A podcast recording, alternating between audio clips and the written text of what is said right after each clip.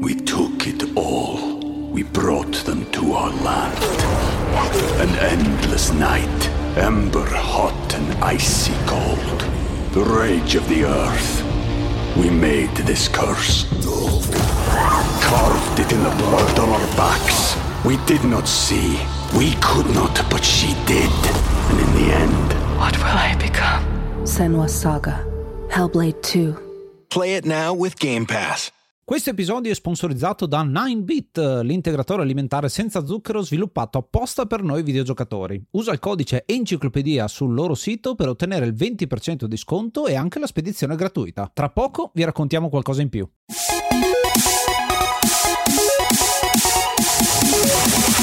L'enciclopedia dei videogiochi presenta gli imperdibili del Sega Mega Drive. Oh, e bentornati a questa rubrica che vede gli imperdibili per console. Oggi trattiamo la console 16-bit Mega Drive, conosciuta anche come Genesis, ma solo in America, quindi la chiameremo Mega Drive visto che siamo italiani. E vi segnaliamo alcuni dei giochi che ci sono piaciuti di più, che sono un pochino più di nicchia delle gemme nascoste. A volte sono dei giochi un po' più famosi, ma che avrebbero bisogno di più risalto. Quindi ascoltate bene.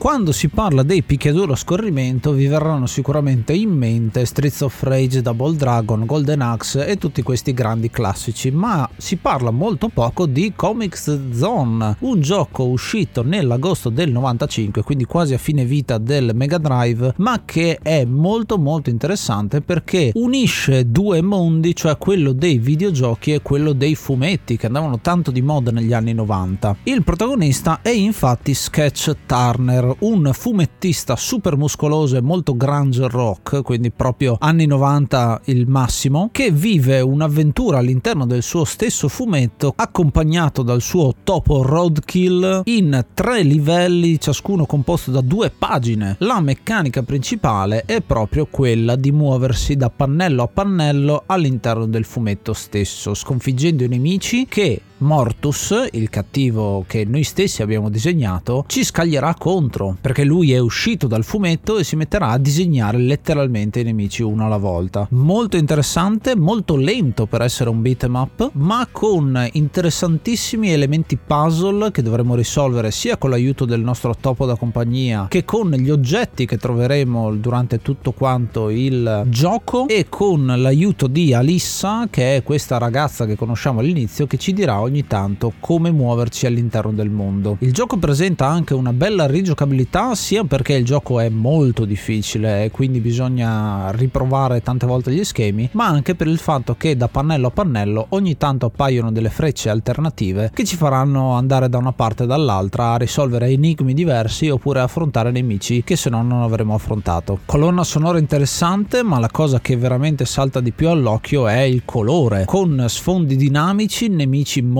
caratterizzati e boss battle non triviali. Se volete recuperarlo, sicuramente potrete trovarlo all'interno di compilation del Mega Drive perché è rimasta una gemma di fine vita di questa console e sicuramente va giocato.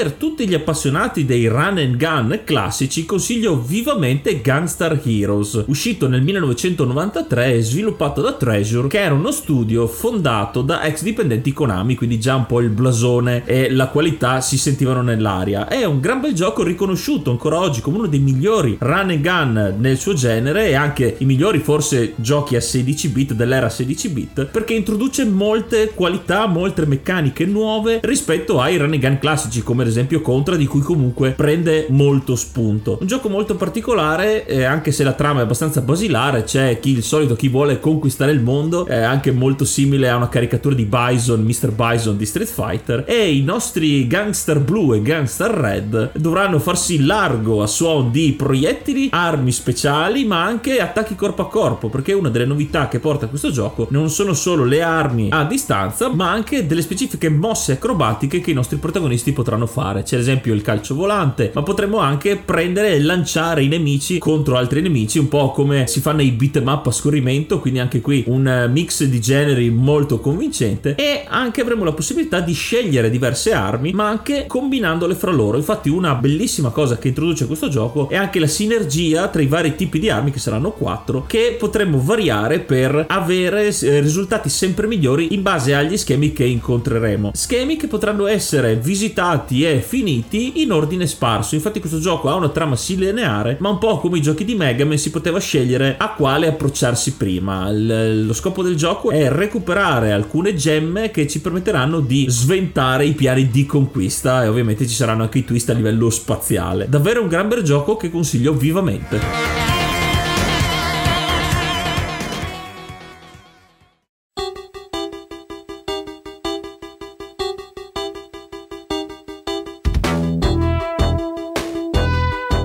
Nel 1993 esce un gioco che si chiama Ranger X, sviluppato da Gao Entertainment. È un run and gun, uno sparatutto di quelli a scorrimento in 5 livelli con tema fantascienza. La cosa molto particolare di questo gioco sono i comandi, perché il gioco sfrutta molto bene quello che è il controller, con uno schema di controllo molto molto particolare. Innanzitutto noi siamo un robot che si muove su un piano a scroll bidimensionale, destra e sinistra per muoversi, su per attivare il jetpack che in sostanza ci fa saltare, ma che ad un certo punto finisce, quindi abbiamo anche possibilità di farci male quando il jetpack non funziona più. Inoltre abbiamo A, B e C che vengono utilizzati A per sparare a sinistra, C per sparare a destra e B per le armi speciali, X, Y e Z che sono le armi del nostro veicolo secondario, cioè una motocicletta che si muove a sinistra con X, a destra con Z e con Y ci permette di cambiare l'arma speciale e quindi in sostanza sostanza questo schema richiama molto quelli che sono poi diventati i twin stick shooter, con il movimento separato da quella che è la direzione di sparo. Oltre a tutte queste meccaniche c'è anche una interessantissima meccanica riguardante la luce solare, cioè il nostro personaggio va a ricaricarsi quando è all'esterno, mentre quando ci sono degli schemi in caverne dovremmo fare dei buchi letteralmente nelle finestre del soffitto per poter far entrare la luce solare per poter ricaricare il nostro jetpack. Graficamente impressionante con una colonna sonora tipica del Mega Drive, un gioco che veramente merita di essere giocato, molto difficile ma anche molto appagante con delle battaglie boss con nemici che occupano tre quarti dello schermo ma che veramente esplodono in mille pezzi quando riusciamo a sconfiggerli.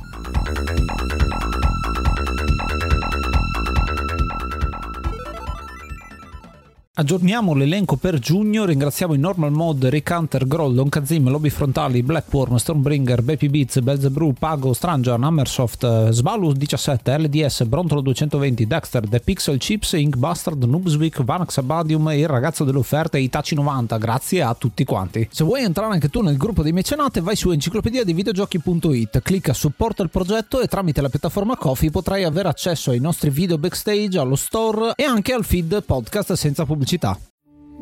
We took it all. We brought them to our land. An endless night, ember hot and icy cold. The rage of the earth. We made this curse. Carved it in the blood on our backs. We did not see. We could not, but she did. And in the end... What will I become? Senwa Saga. Hellblade 2. Play it now with Game Pass.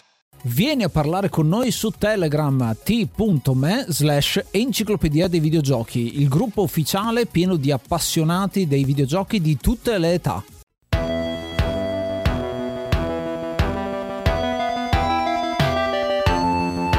Gioco molto atipico che voglio consigliare e che purtroppo è uscito solo in versione giapponese è Twinkle Tale. È un uh, top-down shooter particolare perché come potrebbe essere un gioco come Merx con la prospettiva dall'alto dove il nostro protagonista si fa largo a, tra orde di mostri, eh, ricorda anche un po' i Warriors e anche in un certo senso Gauntlet per te- la tematica fantasy. Questo gioco però porta le cose al livello successivo perché in aggiunta a alla meccanica di base ha anche dei rimandi ai bullet hell spaziali con le astronavi. In questo caso sono perché ci sono mostri volanti, perché il setting fantasy aiuta a farlo e quindi noi avremo la nostra maga che si dovrà fare spazio in labirinti, schemi non li- più o meno lineari con la possibilità di scegliere tragitto che dovremmo fare per arrivare a liberare le terre di cui facciamo parte dalle minacce dei mostri, come classico delle trame fantasy ci mette di fronte. Il sistema di armi a nostra disposizione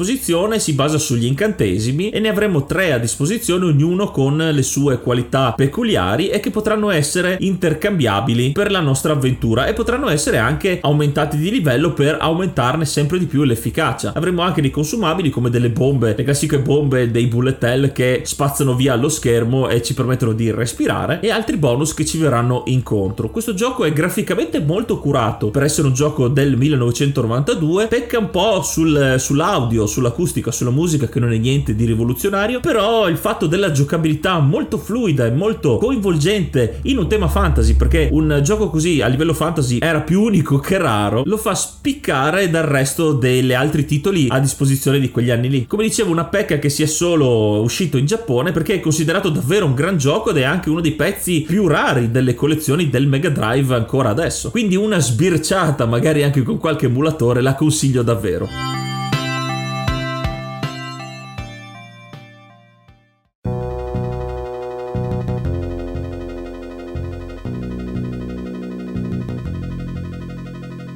Música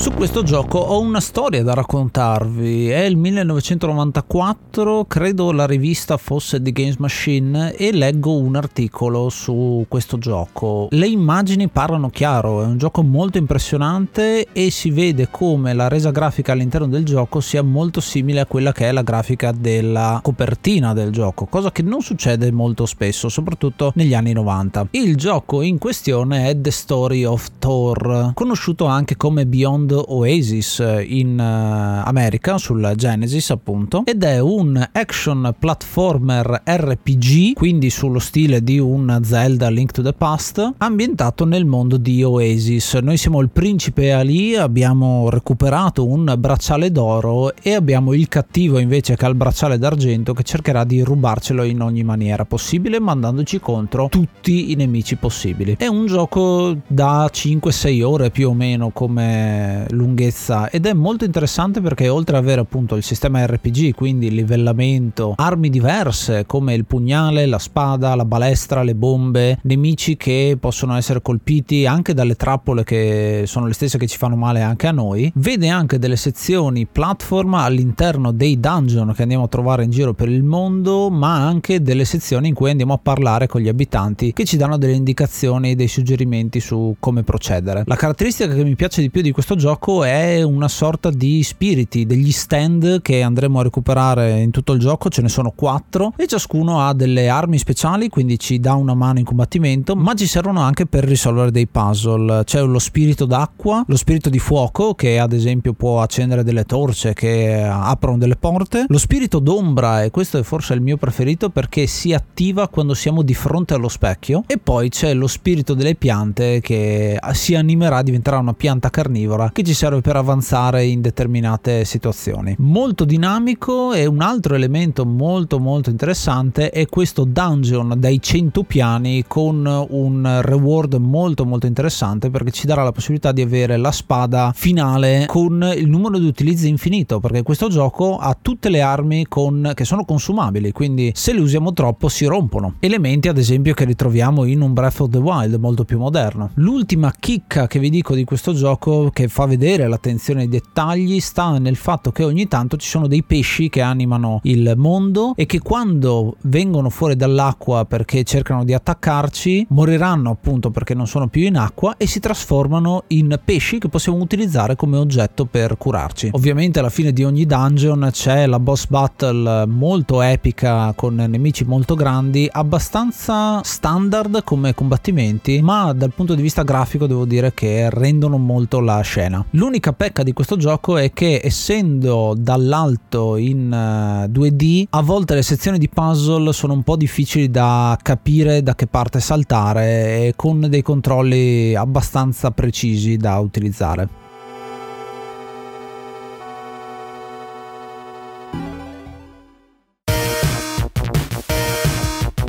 Un altro titolo molto sorprendente della libreria del Mega Drive è certamente Pulseman o Pulseman come lo chiamavo da piccolo. È un platform abbastanza classico che però anche qui prende dai suoi predecessori come potevano essere Sonic, Mega Man e, e anche Rocket Knight, da cui alcune meccaniche, e le raffina. Graficamente è molto ben curato, le animazioni sono parecchio fluide per essere un gioco Mega Drive, anche la colonna sonora è molto ben fatta e la storia è anche abbastanza interessante, prende un po' dai film tipo il tagliaerbe con questo setting un po' cibernetico del futuro dei computer. È anche abbastanza interessante la trama perché vediamo che si parla anche di eh, una fuga d'amore di questo professore che si carica dentro un sistema operativo per congiungersi alla sua intelligenza artificiale donna che lui stesso ha creato e dalla loro unione viene creato Passman, metà uomo, metà computer. Interessante e curioso questo titolo e poi come nelle classiche storie di questo genere genere il, il, il, padre, il dottore, viene contaminato dai virus informatici e quindi decide di conquistare il mondo. Quindi vediamo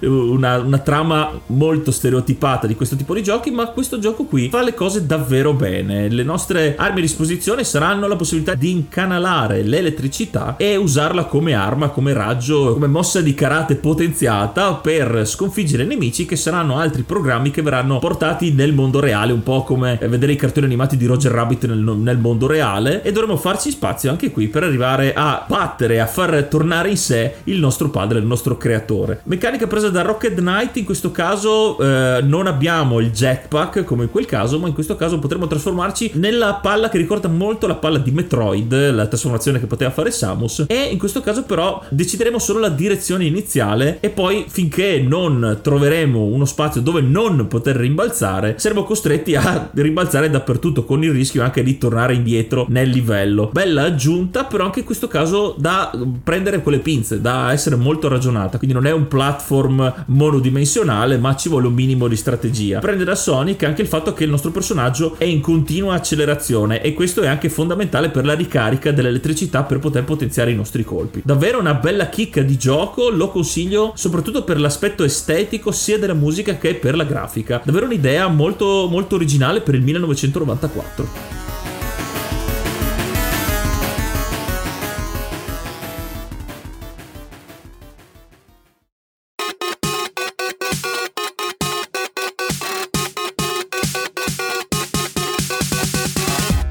Avete dei titoli per Mega Drive che vorreste consigliare? Soprattutto se sono giochi di nicchia? Fatecelo sapere direttamente con un vocale su anchor.fm oppure partecipate al gruppo Telegram dell'Enciclopedia dei Videogiochi t.me slash enciclopedia dei videogiochi.